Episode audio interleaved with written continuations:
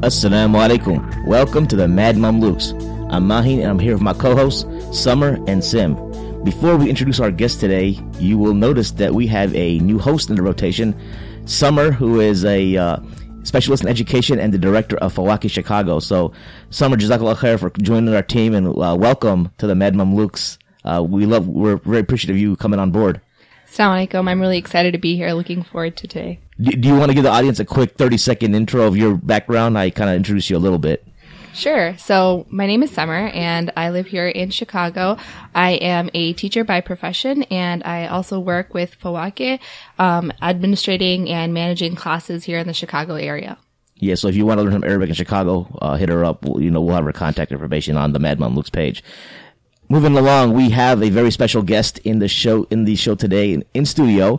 Omar Khawaja, who some of y'all who have young kids may know about him. He is the author of the Ilyas and Duck series, and he is visiting us from DC. So Omar, uh, Jazakallah khair for coming on the show. It's an early morning for you. I know you got a busy schedule in Chicago, but we really appreciate you coming through today. No, thanks for having me. I'm I'm really happy to be here. It's a nice setup. So what brings you to Chicago? What are you actually here for? Um, well, I, I, came here. I, I do these tours. Um, basically, they're, they're shows. Uh, they're they're what I like to call them is uh, uh, story times on steroids.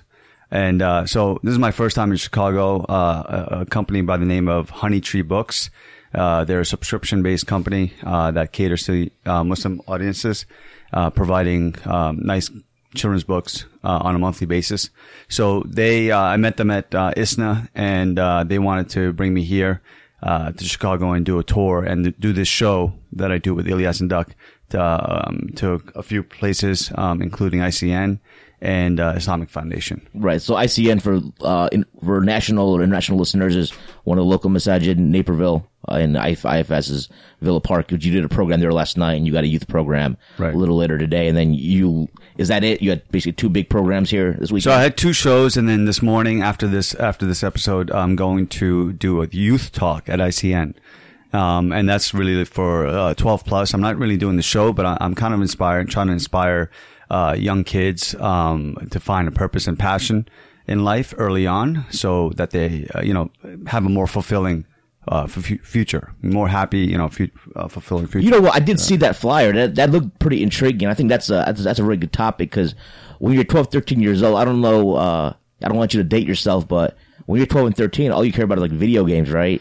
And there's yeah. no like ambition for anything. Yeah. And then you realize you're 35 and like, oh snap. Yeah. If I knew that when I was like in high school, and it's funny because when, when I meet people, for example, like let's say Dr. I want to give you an example because we, we're, we've invited him on the podcast and he's going to come on, Dr. Jonathan Brown, right? And he is in his late 30s, just probably around our age. But when you listen to his background, he was thinking about stuff in high school. And a lot of our high school kids are just like still just being like, whether they're being pampered or whatever's going on is just, they're mentally, they're just not there. And then they grow up, even as an adults, they never really check in. So, right. uh, you know, right. w- w- what's your, I know that's not related to the book, but since you, we brought it up, what, what, are your thoughts on that whole, that whole mindset that you see in the community? We're, we're just like, we're setting ourselves back so much. Yeah. Yeah. No, I, I was one of those kids. I was totally lost. I wouldn't say lost necessarily, but, uh, you know, some kids have, um, and I have three kids. So I, I like, I understand this from my own, uh, experience. And then I also understand it from, from my, my own kids growing up. I have a 12 year old boy, 10 year old boy, and a seven year old girl. So, um, you know, a lot of, I wouldn't say kids are necessarily lost. It, it's just that some kids, uh, need structure and they need structure in, in different ways, right? So, um, sometimes they need, uh, to have those classes in school to learn and progress. I wanted to uh, talk a little bit about where you're coming from in terms of your background. How did you get into this uh, in writing children's yeah. books, and uh, what what would motivate someone to kind of get into this this arena? Well, when I I have three books now, but when yeah. I wrote the first one, it's uh, Ilyas and Duck Search for Allah, and it was really because my my son at the time was five, and he started asking me all sorts of questions about the world around him, you know, like kids do. Mm-hmm. And uh, one of the questions that he asked was, you know, uh, where's Allah? He, because you know, I think kids want to they they they experience the world through tangible things like uh, touching, smelling, things like that. So uh, you can't do any of that with with Allah, and and over time, like Allah's in your heart. and um, and and I, I guess maybe you can say it's more abstract, right? So uh, Question, wanted, questions that uh, scholars from for hundreds of years debated about, Right. and, and you wrote it in a children's book, and I read that book, and I was really impressed with how you explained it to uh, younger audiences because these are questions that people were debating about, people we look Yeah. up to, and we look up, we read in books, and we're like, "Wow, the scholar is amazing," and look at the, all the different ways he's handling this question, but. You, you you really just simplified that question and were able to make it make sense to not just a kid, but I think an adult could even get some benefit from that book. Yeah, inshallah. Um, and, and that's what it was. When he asked me this question, I tried the approach of, of just explaining to him what it says in the Quran and what we're told, right? Allah is above the seven heavens. He's on his arsh. Like, where does a kid know what's, what's an arsh, right? so, so again, it's abstract for them. They can't see it, right? Um, so, uh, I came up with the, with, with the idea to, explain to them this concept of God and Allah and and and where He is, and not not in the physical form, but just kind of in in, in through in theological terms through a storybook because I read to them hundreds and hundreds of books, and I I see the power in books and the storytelling to communicate thoughts and ideas in in powerful ways to young kids and make sense to them. So uh, you know that was that was the platform that I wanted to use to help uh, you know answer that question. What would you give advice to other people who are getting into writing children's book? How how do they kind of enter that that world? Does it take someone to want to just do it just because uh, they see uh, some sort of something missing that you know, in terms of coming up with ideas and passion and what inspires people, to, you know, it's like it's like anything else. You you you want to do it because it's a skill set that you have or you think you have, and and you you feel like you have the ability to do it and execute it well. Um, and even if it goes nowhere, at least at least you give it a shot. So, um, you know, I, I as far as advice is concerned for other writers um, or aspiring writers, I would just say write. Don't worry about publishing it. Don't worry about where it's going to go. Just just write and then write some more and then write some more. Well, I can really appreciate how you've taken such a complex issue like in Search for Allah and then also the Zakat book and even in the um, Eid book, you even bring in kind of like other religions and interfaith and understanding, especially for Muslim American kids who every year, you know, they see um, Halloween, they see Thanksgiving, they see Christmas, they see all these other holidays and how they're celebrated so widely. And then for them to be able to see that in a book, like, hey, this kid is going through what I'm going through. And so bringing that into kind of this beautiful format and well written English, you know, which, thank you you. know, that's like really important. Um, so I think there's definitely the value that you're bringing as far as, you know, having these books for the children. But then you also mentioned you do like youth workshops and things like that. And I think that's a huge value as well, where these 12, 13 young kids can see, okay, I could actually be an author. Right. Here's a Muslim, Muslim author that's coming from my religion and my perspective. And I can add something to the, you know, the canon of literature out there. Right. And so do you want to speak a little bit about, um, kind of the influence that you're able to have with the youth and the youth that you've worked with? Uh, yeah, I mean, I, I I do more of the story time shows than, than the youth talks at this point. But the, the few, you know, the youth talks, I really, um, uh, I really want to do more and more of those youth talks because I feel like if somebody was talking to me in the way that I feel like I can, I can um, talk to young kids now based on my experience, it would be really helpful to put things into perspective in a different way, right? You know, so um, what I do talk about with youth is um, I help them understand and kind of frame uh, life, I guess. I take on this challenge of helping them understand what life is about at an early age because, I, I- like I said, if I had uh, had gained a perspective why I go to school, why I do homework, um, why I do certain things in a way that that that is at my level, um, I think that would have been helpful in kind of motivating me to to set myself up for success in the future. And success for everybody is different, right? So what I try to do is I try to frame life and I say, okay, you know, here you are today, and here's the, you know, here you are when you really, really old. And, and what, what, what are the more meaningful mi- milestones you're going to have in your life? And people say, hey, maybe I'm going to go to the movies. I was like, okay, maybe a little bit more meaningful, mm-hmm. like getting married, getting a house, getting a job, those kinds of things, right? And then I say, well, is this it? it, it you know, is this all you have to look forward to? And so I try to en- encourage them to find a purpose, a more meaningful purpose in life. I don't define that for them, but I help them think about it. And, um, and as, and as a result, I help them, uh, try to, uh, figure out what that purpose is going to be for them individually so that they can they can try to do things that are actually bigger than they are individually to, to wh- whether it's a project, whether it's a business, like you guys are doing this podcast. I think you're reaching a lot of a lot of people with with with you know uh, great personalities and uh, information. So I think that's valuable for for your audience.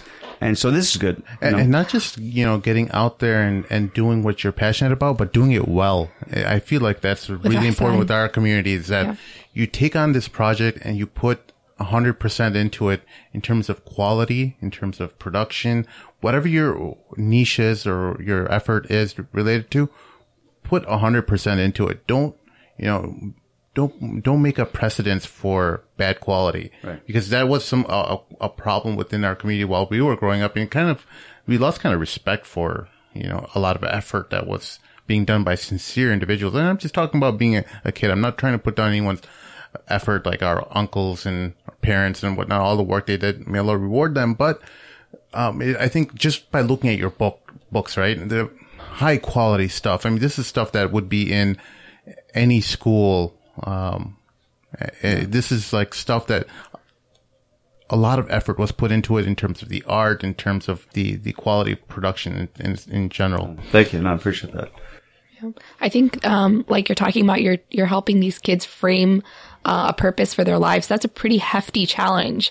So, how have you kind of uh, tackled that challenge? And I, I do it all the time with my young kids. Okay. Right at home, I try to like for the homework thing. Let me just give you something really simple. Um, so for me and for a lot of kids, homework is a pain. Right? You have to do it, and you have to do it because oftentimes our parents are telling us to get good grades.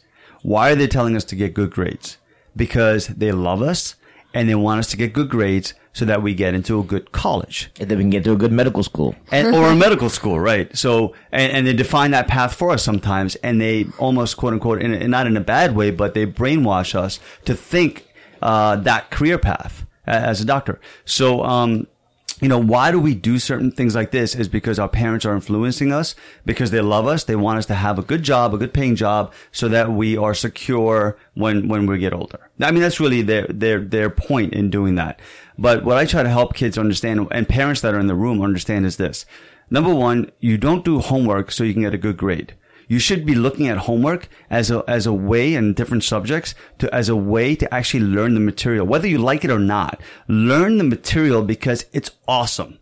It's awesome to know things, right? It's awesome to exercise your mind, and because you're going to use it one day in ways that you can't even imagine. Okay, so just do the homework to learn. I guarantee you, when you approach homework that way, you're going to come home, do it, learn, raise your hand in class, learn some more, and and as a result, I guarantee you that uh, you will get the grade that your parents want.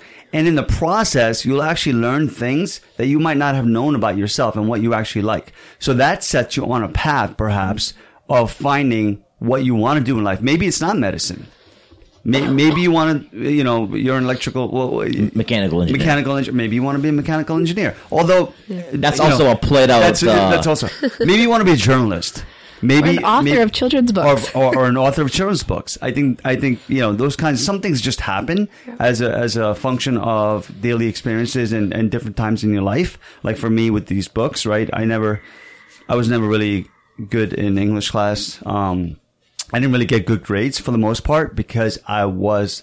I didn't have a good perspective on life. And I was also an immigrant here. You know, I came from Saudi Arabia um, and trying to assimilate. I think you know you get lost in in that as well. So so that was my background, but and that's my excuse for for being lost.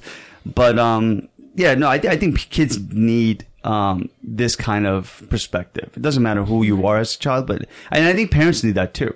I think parents need to understand that kids have their own unique skills and characteristics that they should they should recognize early on to, uh, to the extent possible. Some kids are very easy to to spot that out, right? To look at their kid and be like, this kid, you know, he's really good at or she's really good at this, right? And but some other kids are more difficult. So as a parent, it's very very important to recognize your the skill sets your child naturally has, and then and then encourage and and develop those further because that will lead because those skill sets and what that kid does naturally without being told is really what that kid's going to be always be doing you know, at some, you know, uh, some point in the future. Like I look at myself, like I used to like creating things. I used to do like these um, schematics of um, video games, like the different screens.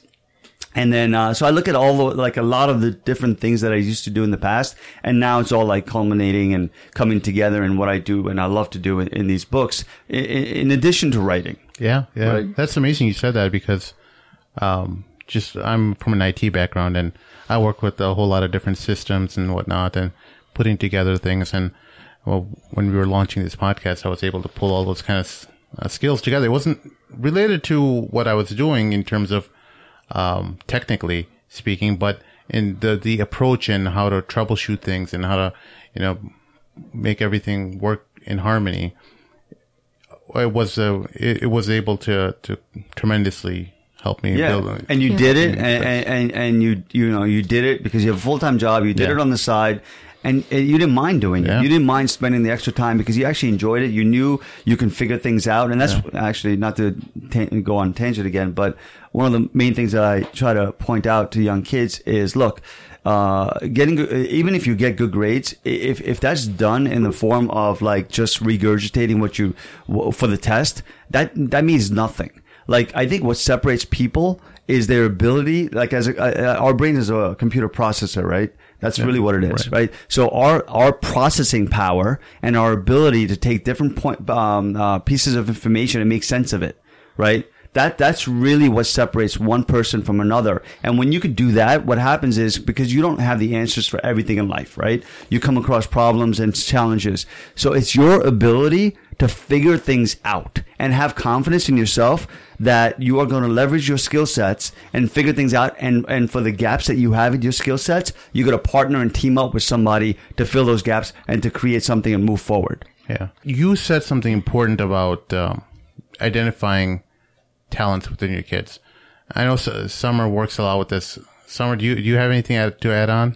Well, I was going to say, mashallah, I really like the point that you brought up. You know, with Ilyas and Duck, you've kind of realized you're taking all these things that you used to do in your childhood and, you know, later on, and it's kind of amalgamated into this passion project for you. And, um, whenever you're speaking with the youth, I know that that's a really big point to also make that, you know, maybe you are really good at one thing or maybe you're good at a lot of things. And so a lot of kids have that, you know, okay, if I'm also good at one, two, three things, should I define myself? Should I label myself as, you know, just this one thing? Or is it okay to be well rounded and then somehow bring those skill sets together? And, you know, that's the kind of person that they are. And so, Right. um, being able to appreciate the different skill sets and being okay with that as opposed to saying, okay, I'm just good at bio. I'm going to stick to bio and be a doctor and be set for life, you right, know? right. And and oftentimes young kids don't know like what they're really good at. Right. They don't even they don't they're not even aware that they're doing something. Whether it be uh, they're drawing something like my my middle my middle child. He's ten, and he on his own when he has free time, he'll uh, he'll you know uh, draw. He'll he'll draw character upon character upon character, and I see him doing that on his own and and I know that that's never going to leave him. Uh, you know, creating these characters is somehow is going to come back, uh, in, you know, as an adult. And I hope that he continues to do that now and doesn't deviate from it and then have to come back to it because that's a that's a longer route, right? Right. And I think mindful parenting is really the key there, right? So a parent who is observing their child and able to see that and pick up on that and then nurture that, like, okay, let me supplement him with, you know, whatever could really help him grow and nurture in that what area. can you expound on that? What what's mindful parenting in terms of? Well, I feel like mindful parenting is really when you're interacting with your child in a full conversation or you're really watching what they're do- doing even like silently You're and aware. sometimes right you're really aware of what they're doing without necessarily interjecting you know? Like my boys they love playing with legos and of course i want to be like hey well this would be a better wing for your mm-hmm. airplane. But instead you know to take a step back and just watch and see how they put their ideas together and how they build and how they cooperate with one another. And even if you do that, you know, for like 15 minutes, half an hour, you really get to see their personality and engaging with them in conversations. Like when I turn my phone off and like put it away and like, okay, let me really listen to their question. Let me really engage in that deep conversation with them. And I think that's, that's a huge part of the mindful parenting, you know? Yeah, and you're not inhibiting their creativity by adding your own stuff in there. Let, let Right. them figure things out by themselves. And uh, I think we, we always have that as parents where we want to show them the be- the best The right route, the way. short, yeah, the shortest route possible, and let them not kind of take the pitfalls that we took, you know, in in anything. So Right. And now, now supplement like the whole, and this ties into like when kids are young. When I was a kid, I remember elementary school, I was interested in like, I think three things. Presidents, dinosaurs, and like marine life. Okay. Like, I just, I don't know what, what happened. I just, you know, remember the scholastic book fairs used to come to our Yeah. schools? They still do, yeah. They still do? Okay. I, you know, that was like my favorite time of the year. Yeah. And I remember every summer there'd be the, the book club at the library. I usually plow through about 50 books a, a summer. And my parents would supplement that they would, I don't think they were conscious that they were like, okay, I was interested in marine life. So we'd go to Sea, SeaWorld. Now SeaWorld's like, well, blackmailed, right? Or blacklisted because of, uh, Right, right. you know, what's that, uh, that documentary that came Shamu, out? yeah. Yeah, Shamu, right? Right. You know, but the point is that they supplemented that if, if I was interested in dinosaurs, like a reward for me to take me to the museum or the president's, we were in Washington D.C. That's great. got to So see the they, they were aware and they were encouraging and they're they're they're aware of your interest and and they're trying to promote that in, in any way they can. Right now, what happens though, still with I think our parents, maybe our immigrant, is that okay? That's just an interest. That's not something you can do as a career. So, like as you get older and older, they're like, well, you need to focus on home. Then, you know, when you're six or seven years old, they're definitely encouraging that, and everyone, all the uncles and aunties in your community are like, yeah, this kid's a genius in this stuff. But then they don't like actually put two and two together. They don't like, understand how to- how how you can like Right. like keep that going. And so I get to middle school, and then it's all about okay, now you got to start worrying about SATs, Right. And all that's now it's like okay, now it's about that grind without that connection, Right. And one thing we can encourage, maybe as far as homework goes, is like example the homework example you mentioned is like supplementing that. So let's say you have a history class, then parents should. I don't, I don't not everyone's in a position to do this, but like go to historical sites, for example, like you study Right. American history. You know, go to sites, go to Gettysburg or wherever, right? I think that's even a generational thing because a lot of our parents were first generation immigrant parents. Their focus was, okay, my child needs to be in a stable and economically viable career, you know? And then now that our generation is like infiltrated with doctors and engineers and, you know, mashallah, really successful people, now it's kind of our kids where we can say, okay, you can explore the humanities. It's okay. It's okay to think about writing and art and being in art and different things like that because that um, pressure for economic viability is not there as much as it was with our parents. and also I think they felt like there were certain fields that we would be successful at, like from a demographic perspective. My dad used to always say, you know, I was interested. I was always reading books in high school. I would read books on like on money and stuff, like you know, Rich Dad Poor Dad or Cash mm-hmm. Flow Quadrant, etc. You're reading that in high school? Yeah. Oh my gosh. Okay. so not just video games. You're also interested in You know what I foreign mean? stuff. But you know, so I was like interested in like doing a business major in undergrad. Like I really didn't have the engine. Like I was interested in electron electricity and magnetism in second grade, and then it kind of went away. But I remember I was reading those books. But then my dad was like, you know, that's for white people. it's not. It's not for us. Really? You know, because like you won't cut it. Like it's too like competitive, and just because because of the color of your skin, you know, you're not going to cut it. And then you realize later, as you get older, that that wasn't true because Yeah. there are people who Well, see, the thing is, the thing is, your father, and, and no fault of his, like he's coming from a different perspective. I imagine he wasn't, he wasn't raised here, right, in the U.S. So he's coming from a perspective back home, wherever that is, East Pakistan, Bangladesh, whatever you want to call it. Yeah. And that's how they, that, that's how they were raised. And it's a totally different ballgame, especially, you know, so not only is it different culture here in the U.S. and the opportunities or whatever you make them, right? You make your own opportunities. But because of technological advances and how the world is changing so fast, parents need to understand that the, the, the game has changed totally. Like the old school, um, method of going to school, get a good job, you know, like Rich Dad Poor Dad, what, what he talks about. Like that's what we're brainwashed to think go to school, get a job so you can make money, so you can buy the things that you need to buy, so you can try to now make more money, so you can buy more things. And it's just this vicious cycle which becomes a rat race. And that's really what we're brainwashed to, to think for the most part. And, but today you can be an entrepreneur at 10 years old. You know, you can learn how to code apps and get Flappy Birds out there and, you know, and mm-hmm. start making, you don't have to wait. This is one of the other things that I, I tell young kids is like, I think oftentimes we think, and at least I used to think that, okay, life is, and maybe this was subconscious, is like life is going to start after I go to college and get a job, right? So then uh, in the meantime, all you're doing is playing video games, running around and, and struggling to do homework and all that stuff because life is going to start later on. but that's not really the case today. Like life can start, like when I say life, meaning that you can actually start earning a living and buying your own peanut butter and jelly sandwiches today, right? You don't have to rely on mom and you can do that. So, so, and that's powerful. That, that, that, when that whole game changes, parents need to understand that and then raise their kids accordingly. I'll give you an example. I have three kids, so, uh, they play with a lot of other kids in the neighborhood and, um, so recently, uh, I was I was away traveling, and then my wife told me that my kids uh, and some other uh, some some other uh, you know kid from the neighborhood they went around and st- they started a company called I don't know they just called it Teague I don't know T E G I don't even know what it means, but literally uh, they were going around and knocking on people's doors, and they, they did this totally on their own. And I don't know if they did this because they see dad you know not only writing children's books, but you know there's a whole business side, entrepreneur side to this. So hopefully I encourage them, but they go around knocking on people's doors and cleaning up their lawn. So whatever they want, whatever you want, we'll do it for you. We can do this, and they give you the options. And my, my middle child, who draws a lot, he had created because he sees me create flyers. So he had created, created flyers, and he would be handing out flyers. Mm. So that got me inspired. I was like, all right, that's this is awesome. So I was like, all right, you guys continue doing this. Now we're gonna create another company, and I want you to start doing, you know, I, and then like I'm trying to like have kids work for me now. so like, watch out, child labor laws are gonna kick in. so I got my kids and the neighborhood kids. Like, uh, they, they, I told, I gave them all roles to do, and then they start creating soap and sell soap, door to door. And I think that experience, if they're able to do this, that experience will give them uh, more understanding of of people and and money and how things work at such an early age. Which, which and which they will, can set up fight clubs too.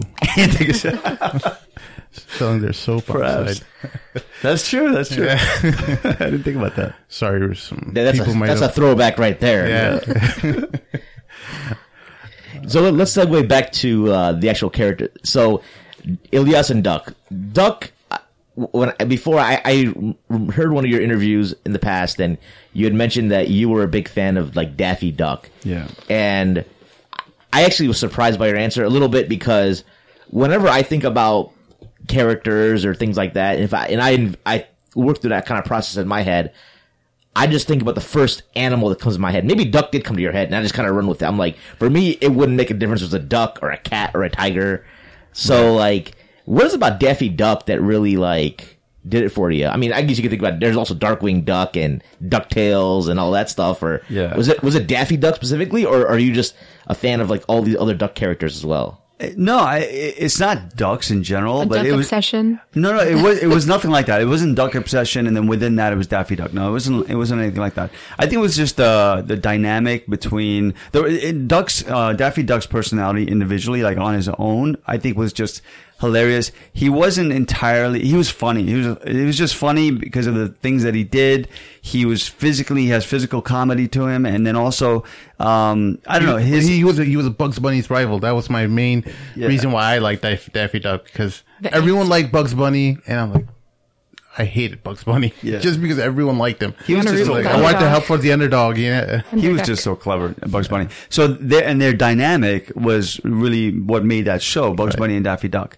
So uh, I don't know. It, it, just you know the character just appealed to me, and, and when I was creating my character, my my the first book, um, and I didn't really know it was going to be a series at the time. So I just wanted to do, like we were talking about before uh, offline, is like you want to create something, you want to just do the best job you can, not knowing how it's going to turn out, where it's going to go. So I wanted to do the best job I can. And obviously, when I'm thinking about my own character now, uh, inspired by Daffy Duck, I wanted my own duck, right? Mm-hmm. Because ducks are fun. They can be funny and they're cute. Who does yeah. not like ducks, right? You can have pet ducks too. I mean, you was, can. Yeah, yeah. I know what one of my coworkers has a few ducks that you know uh, that they take care of, and they all come back to his house in his garage, and I think they even walk around his house. See, but, yeah, yeah. That's just the sound of that. It's just really cool. It's just cute. Awesome. Yeah, I think a duck awesome. was a good choice. Yeah. So, and, and what's Ilyas? Who's Ilyas about? Uh, I mean, Ilyas is a. Uh, he he's like the main. He's really the main character. Although Duck, I think, oftentimes takes the spotlight, um, just because of his antics. But but Ilyas is the the more curious, inquisitive uh, type of young kids. He, I think, he, hopefully, he resembles um, many young kids, um, whether it be a boy or a girl, in the way they think and, and see the world. Yeah. So that that's his role. Do you dare to kind of answer some more difficult questions that a lot of parents kind of get faced with by by their kids. Like, for example, my daughter, uh, recently asked, oh, well, why did God create everything when, when he knows well what the result is of, of everything? You know, you know, some of these type of questions that come from a little child and you're like, where did you come up with this? That's And- and- that's that's deep. That's deep. I mean, Yeah. uh, that's like a circular clever. reference. Yeah. Yeah, you're you're like, man, I'm I used to think about this at 14, 15. How are you? You know, it's Like it's seven. a it's a testament to society, I think. Now nowadays where our kids are being bombarded with all these different ideas and they're making conclusions at much earlier ages than we would have. And I'm like, man, I was so stupid when I was 12 and 14. These kids are like doing things that are Yeah. just Yeah, all you got to So- tell her is like the Salaf used to say that people who ask about Qadr lead the kufr to it leaves the kufr or something like that, and then she'll like she'll get it. yeah, definitely. No, no, but um, I- and and I'm not talking about that type of a question, but um, w- what's next in terms of writing and what kind of uh, other topics do you dare to kind of explore? Well, I- I'll say this first and foremost is that um, I, I don't like. Although these books are have, I guess, um, topics that specifically relate to Muslims. Yeah. Right. I don't. I don't try. Like I, I wanted to have characters, the Muslim characters, that that spoke to an audience that really did not have uh, characters that they could relate to. Yeah. Like there was a big gap in, in the in the U.S. market specifically um, for culturally oriented characters that that you know relate to a lot of Muslims, regardless of where you're from, right? So, um, and in, in order to do that, I had to talk about um, topics that directly and, parent, that pa- parents recognize uh, these characters as Muslim characters because of the topics. Um, uh, but you know, I, I don't through these topics, I don't try to preach religion. That's not my goal, right? I never, I even, even in helping my kid, you know, my, my son answer the question of where is Allah. I mean, that was his question because his, his identity is Muslim and that's what he was just curious about. But it was my, my response to it wasn't trying to teach him religion. It was more of a philosophical response. Yeah. Right. It's, it's more of a, let me try to help you understand the world. Right. Because it, it, it's kind of complicated and, uh, and so I don't try to teach religion through these books. I don't preach, and that's not my goal. My goal is always to try to entertain and, and communicate an idea and a thought in, in a in a in a powerful way. And and I think building uh, the correct frame of thought so that the right answers are able to emanate from the right thought. So building the correct type of thinking is a careful process. Um, being able to teach a child how to use the reality around them and use the tools that are that they're kind of built with to evaluate whatever's around them and build the correct conclusions Right. based off of that. So, for example, you know, so, you know, sometimes we look at when we're trying to make a decision on, let's say, buying a house or something, uh, or marrying the girl that, uh, of your dreams, and you look at all the signs around you. You're like, oh, this is a sign, and that's a sign, and you you look at any other thing in your life, you would never use those that type of a thinking towards such an important decision. But all of a sudden, when it comes to certain thoughts and or decisions, you end up using things that are not uh, the right conclusions or coming to the right conclusions is something that kind of happens at this age. I think when you show them like, The You know- critical thinking skills. yeah, yeah, Yeah. That's about- really what it. That's really what it is. Like Yeah. I find that it's so difficult sometimes to talk to your kids because they tune you out, right? You because it becomes a lecture. Right? You really want to explain to them, and you really want to take your time and and drill down, and but but then you lose. their they, they run attention off. span is like They're- 10 seconds. There you You're go. like, you lost gotta- them. yeah. You lost them. But a story, they'll sit through an hour and a half of a movie, right? An animated movie, which is an entire story in a beautiful way, right? And, and same thing with books. Books won't, books won't take an hour and a half, but the story part of it, right? That aspect of it and the, and the powerful, you know, whatever you're trying to communicate through that story is still, uh, you know, possible and to keep their attention for a longer period of time where you're not like lecturing to them, right? So you, for me, writing these books was, um, helping them understand things that I naturally, as a parent, want them to understand about the world and that they're going to ask about anyway, um, in a, in a way that, um, they'll actually pay attention to because Yeah. they're, they're, they're not listening to me, right? But, but, but, but they're going to listen to Ilyas and Duck. Yeah. But Ilyas and Duck is really my voice. I mean, for my own personal, you know, my Right. family, right? It's, it's really my voice communicating to my kids. So do you feel like when you're having those conversations with your kids, you're like, hey, that could be the next book? Or are you now, looking, yes. yeah. Now, yes. And and my daughter, she's she's like so much more advanced than, than my boys are. Okay. She's only seven, and she's coming up with ideas left and right. And and uh, she doesn't. Yeah, she's she's yeah, I she's my like protege, I would say. Nice. And uh, I I I pick her brain a lot now. Okay. So your your boys are the two oldest, and then your daughter is the third. Yes. Cool, cool. Do, do your kids like? Have they fanboyed you yet? Kind of because you're Ilyas and Duck's author. Like that's my dad. Are, are they like bragging about it? Do do you get that vibe, or is The boys, Is you there, know- is there a disconnect there? Do they understand that really? No, the boys don't really care. They don't really. No, care. I, I think they get it. Uh, I shouldn't say they don't really care. It's just not, you know, it, it, it was really cool uh, in the beginning uh, when I first wrote the book and they were younger and they saw, hey, dad has his name on the book.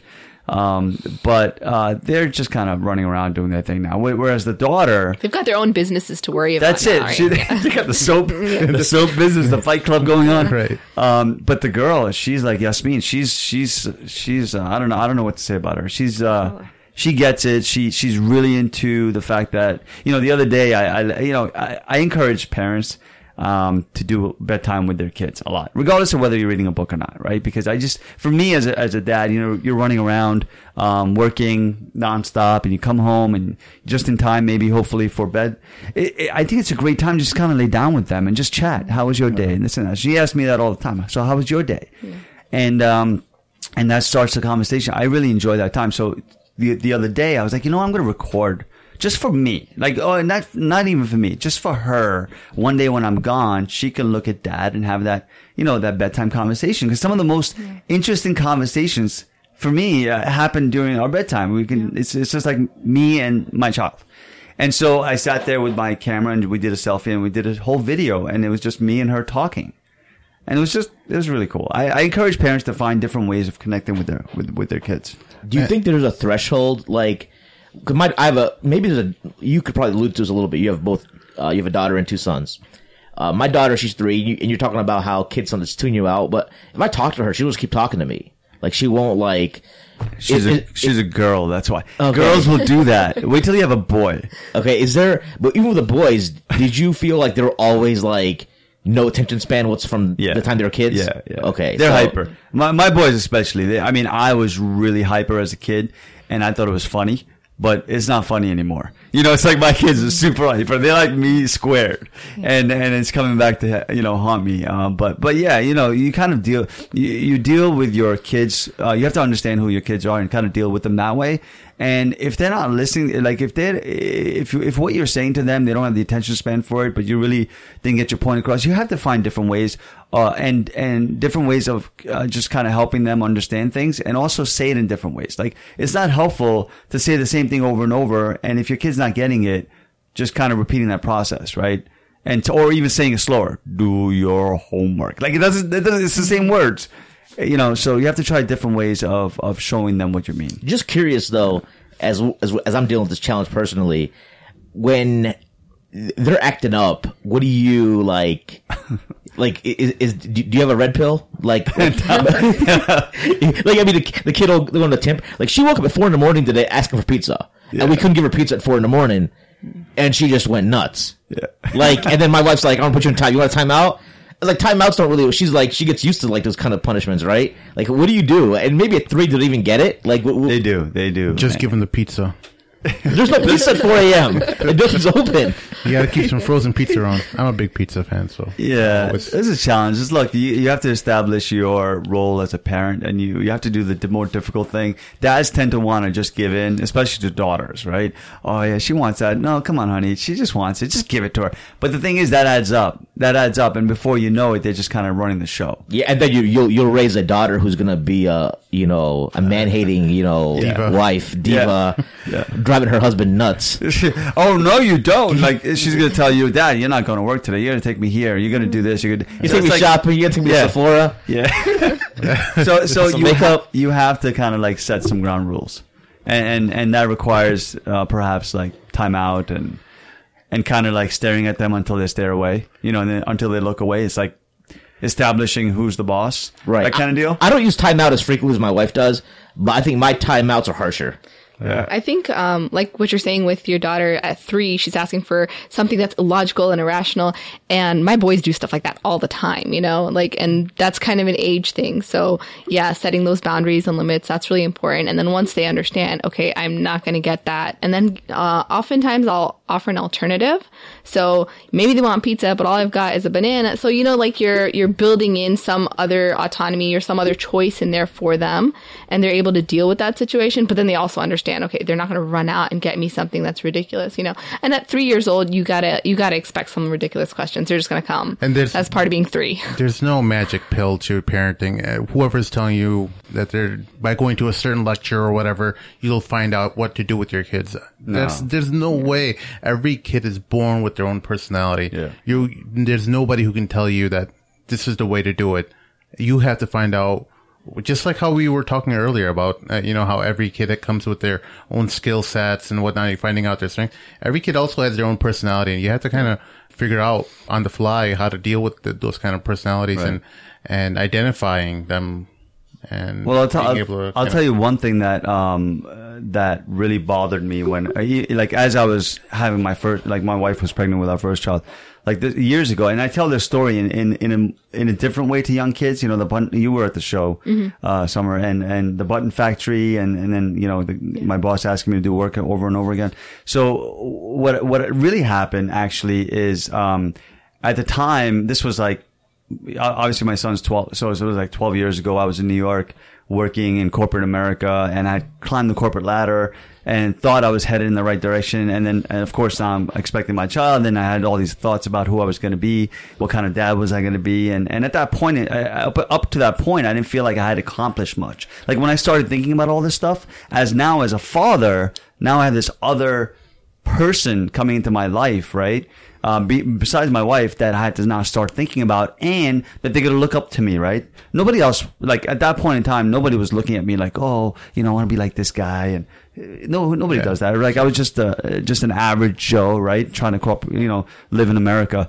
So, um, when, when my wife was pregnant with him, I started having all these thoughts. I was, you know, what am I going to, what kind of father am I going to be? Yeah, he's naturally going to look up at, to me because I'm his father, right? But that, I don't want things by default.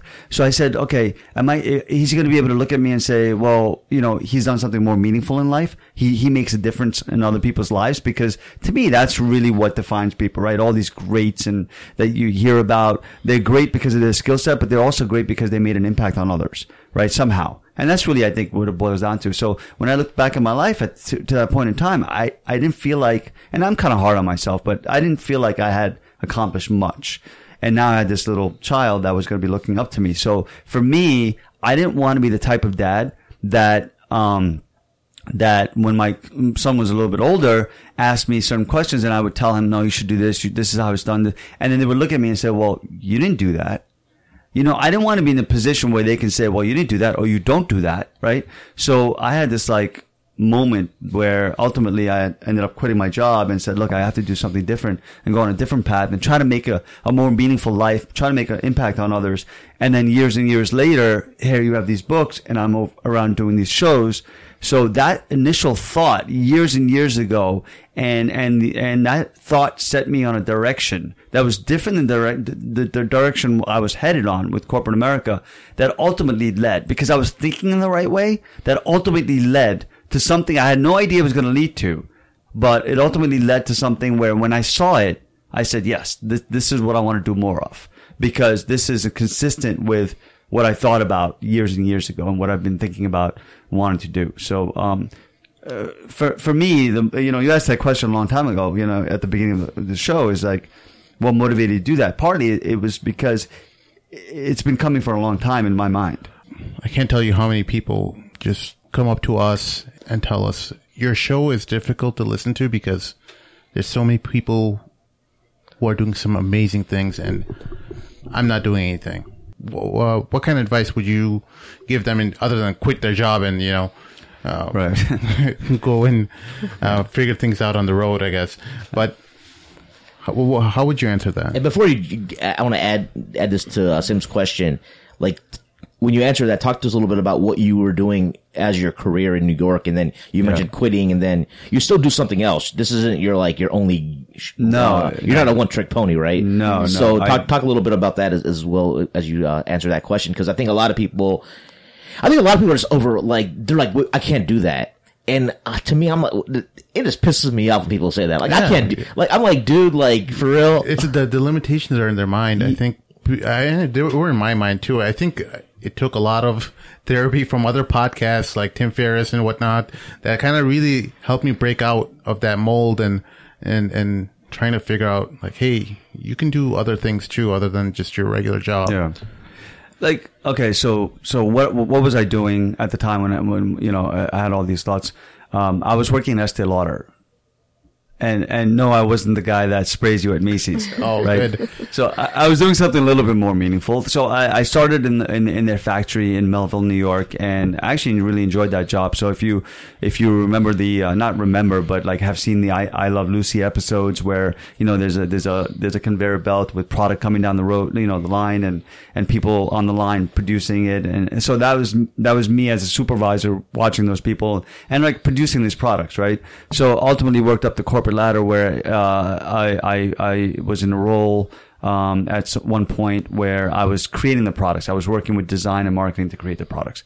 All right, so that's what I was doing. But you know, that's cosmetics. It's superficial, and and again, that's really what um, was part of trying to understand whether I was doing something more meaningful. Um, and so, so your question about what I would tell people that so I, I think number one, it's good that they're having those those thoughts, right? Because that's really what started it for me.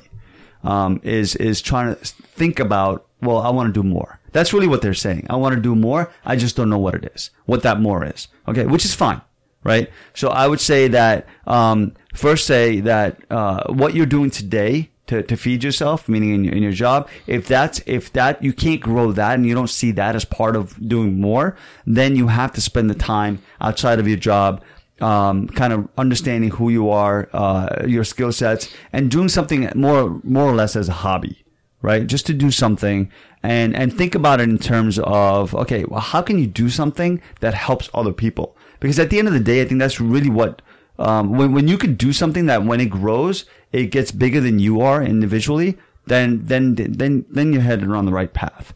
So, um, if people don't know what to do, that's fine. I think if you have the idea that you want to do something different, it's you're, you're already on that path. You got to come across people, uh, uh, that, that might, you can partner with to, to, to, to create things. Nowadays, it's so much easier. Like you guys are creating this podcast, right? I mean, years ago, you would have to have a whole studio, right? You have the radio show, you have to have FCC licenses and, and all that stuff. But today we're, we're, we're here and in this, in this basement and, and we're, we're, we're on, right? Yeah. It's pretty amazing. Yeah, yeah, and I think um, just the advancements of technology have have allowed everyone to get more creative and, and build their own websites and build their own um, blogs, mailing lists. You know, everyone has a voice now, and um, if you don't want to go out and do it yourself, you can always you know partner up with uh, individuals like us or whoever, whatever organization you have or around you. You can always kind of jump in and be a part of something. It The thing is, the thing is, uh, people normally don't do something because they're just afraid, right? Or they don't know how to do something. Yeah. Which, which, which really should not be an excuse to, today, right? Because it, it, you really should be doing something that's along the lines of your skill sets and some understanding, right? Because that gives you the starting point. And then you can Google your way through everything else, right? Or partner with somebody. So people don't normally, uh, they, they normally don't start something in my, like from my experience, is because they're just afraid. And like, if you just start to an- uh, try to answer, like, what are you afraid of? What's going to happen 30, just think about it. 30 years from now, if you look back, like, well, I shouldn't, you're probably going to say, I should not have been afraid. Like, I should have just done it. You don't want to be in that position.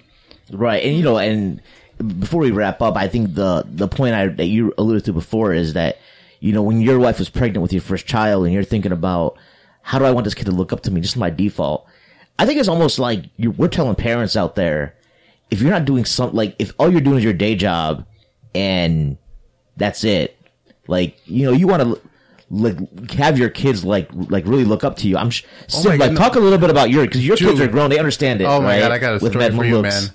All right, my wife, she's an amazing lady. She does a, a whole lot, and she was talking about she she was uh, volunteering for Cub Scouts or whatever on the weekend, and she was saying that uh, they needed some more uh, volunteers, mommy volunteers, to come, you know, help out and you know give a, a, little bit of their time towards the effort. You know, Muslim Cub Scouts is, is uh, it's a small effort. It might require about an hour or two, and uh, you know, all these mommies were on the list or whatever. She, not, they don't listen to this podcast, so I'm not. I'm not going to upset anyone.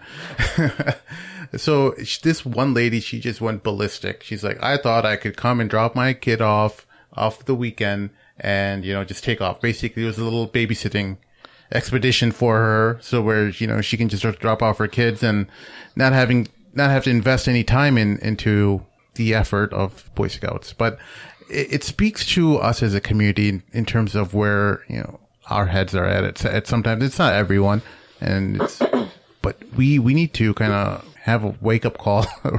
Eh, if anything was would have woken us up by now, would have been the whole Trump phenomenon that you know, hey, we need to get our ish together and you know get uh, get organized, get you know start working with each other, and you know stop letting small differences um, disable or prevent cooperation among among us. But um, I think uh, I think if if we can just kind of pr- prioritize things in in that respect, I think we can just go a long way. Yeah, but I wanted you to talk about like your like how have you seen your kids react to you differently because now you're like the star of the Mad Mamluks. No, oh my my kids, uh, they. i have seen them. Uh, Do they listen to the show? Yeah, well, they listen to the show once in a while, but you know, I, I've wondered about that. I'm like, how do I get my teenage daughter to listen to the Mad Mamluks? Because that that's kind of my litmus test to see yeah. if other teenagers would kind of listen to our show. And um, well, they're not going to listen to this show. This is all about parenting so yeah, far. Yeah, yeah, they're like, yeah. so I, th- I think uh, our, I'm not aiming for her as a demographic yet. I'm trying to improve, or I think we are all trying to improve each other. You know, um, in terms of us 30 somethings who kind of grew up with immigrant parents, and a lot of us went to all these different schools, um, whether it's Al Maghrib or you know uh, all the different institutes, you know, Zaytunan, whatever throughout the country, and, and all of us are now kind of early 40s, late 30s, and we're trying to figure out, well, how do I spend our time? How do we spend our time towards uh, the Muslim community, and how do we kind of move forward? And hopefully, we can kind of share some ideas through this podcast and. Yeah and come but up with something better. But no, my, my kids do not listen to this podcast, but I did see my son. He uh, was sitting on a mic and pretending to be me and he was giving the introduction and I, I saw uh, Summer's son also. Summer is my uh, sister-in-law. So my, my nephew and my son were sitting on the mic and they were pretending to be hosts and whatnot. So it was kind well, of Well, see, see, just because they're doing that, they're expressing uh, that, that, you know, how you are inspiring them. Yeah. Um, and so I think that so that's what you were getting at, and that's exactly the point. Is is as parents and just as individuals, even if you're not a parent, you're just a brother or a sister, right? Uh, and you have young siblings. That that you sh- like the way I think is probably a good way to approach things is is like try to be inspirational for your siblings, right? Try to do something that uh, makes them better people because they're looking at you and they're looking up to you. So as a, as a father, your child is definitely looking up to you if he's trying to emulate you and yeah. um, be on a mic.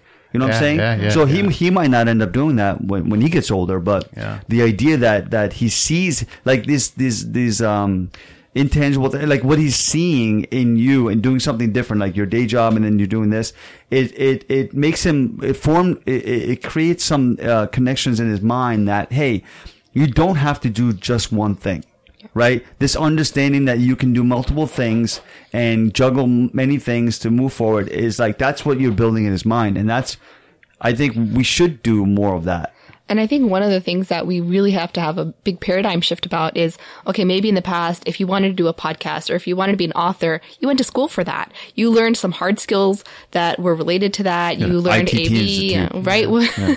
and now that's really not the case. You don't have to have a degree in literature to write a book. You don't have to have a degree in AV or radio entertainment or anything like that to be able to oh, yeah. do podcasts.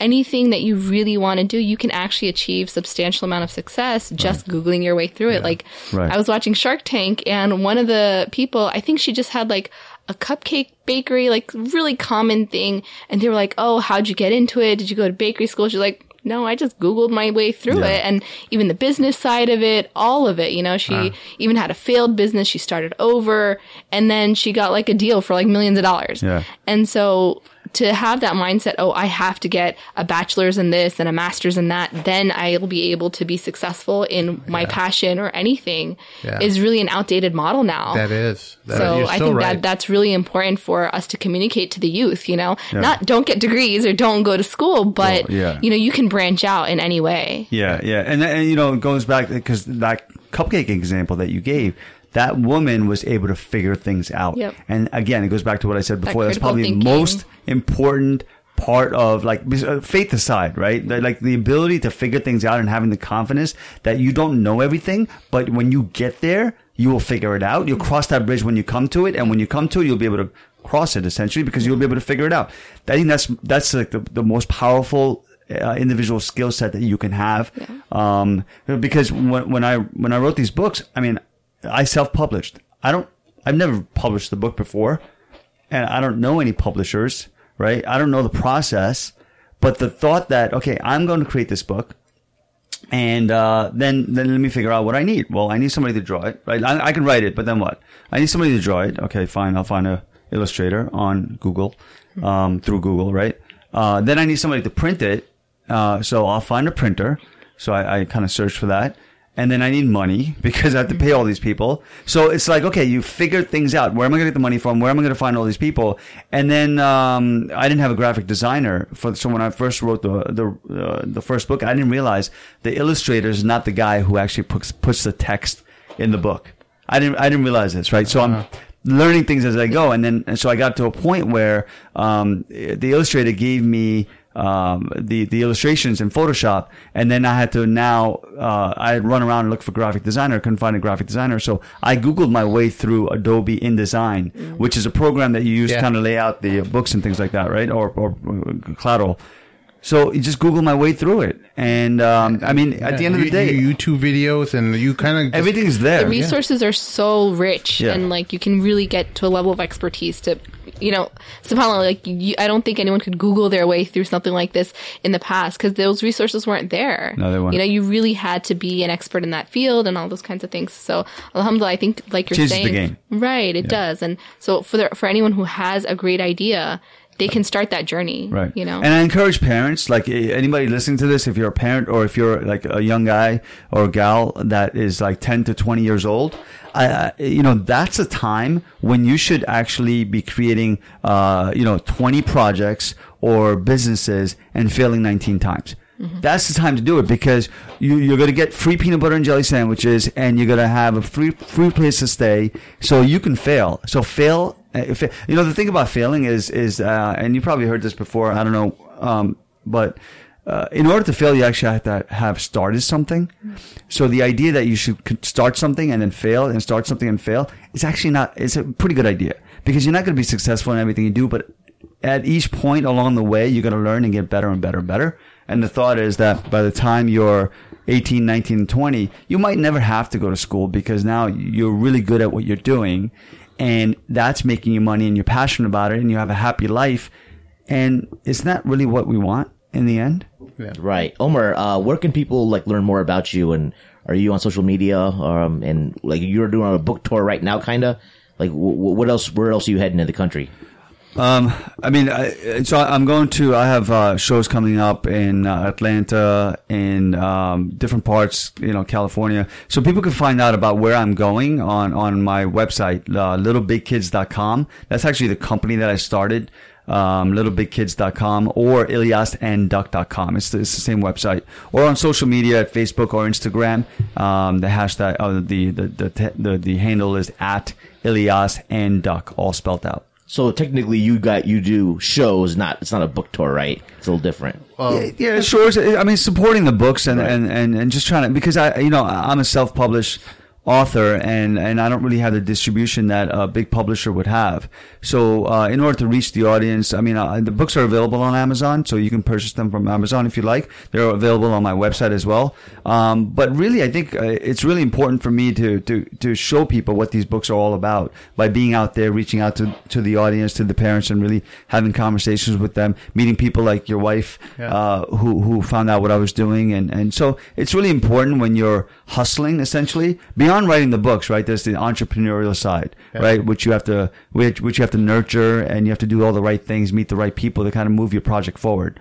So you know, and that that's really the show uh, kind of um, uh, accomplishes multiple things. It helps me make an impact um, that I've always wanted to make on on on you know others, and also uh, helps me kind of get the word out so I can do more of this. Yeah, awesome, man. That's like like we're we're speaking the same language. You're just using a different medium. We're Yeah. we're talking about branding and getting our words out like very at a very grassroots level. So we appreciate you coming through on your tight Chicago schedule. Um, you know, we'd love to have you on in the future if you're ever in the area. In, Yeah, inshallah, no, and like, thank you for having me. yeah. Absolutely. It's, it's been awesome. Uh, for our listeners out there, um, if you have any questions or comments, you can email us at the madmamluks at gmail.com. You can also check out our newly revamped website, www.themadmamluks.com. You can also follow us on Twitter at the Mad Mamluks and like our Facebook page by the same name. And last but not least, please subscribe to our podcast on iTunes or Stitcher Radio and rate us five stars on iTunes, even if you haven't listened to the show, which you probably have by now if you've gotten through this far.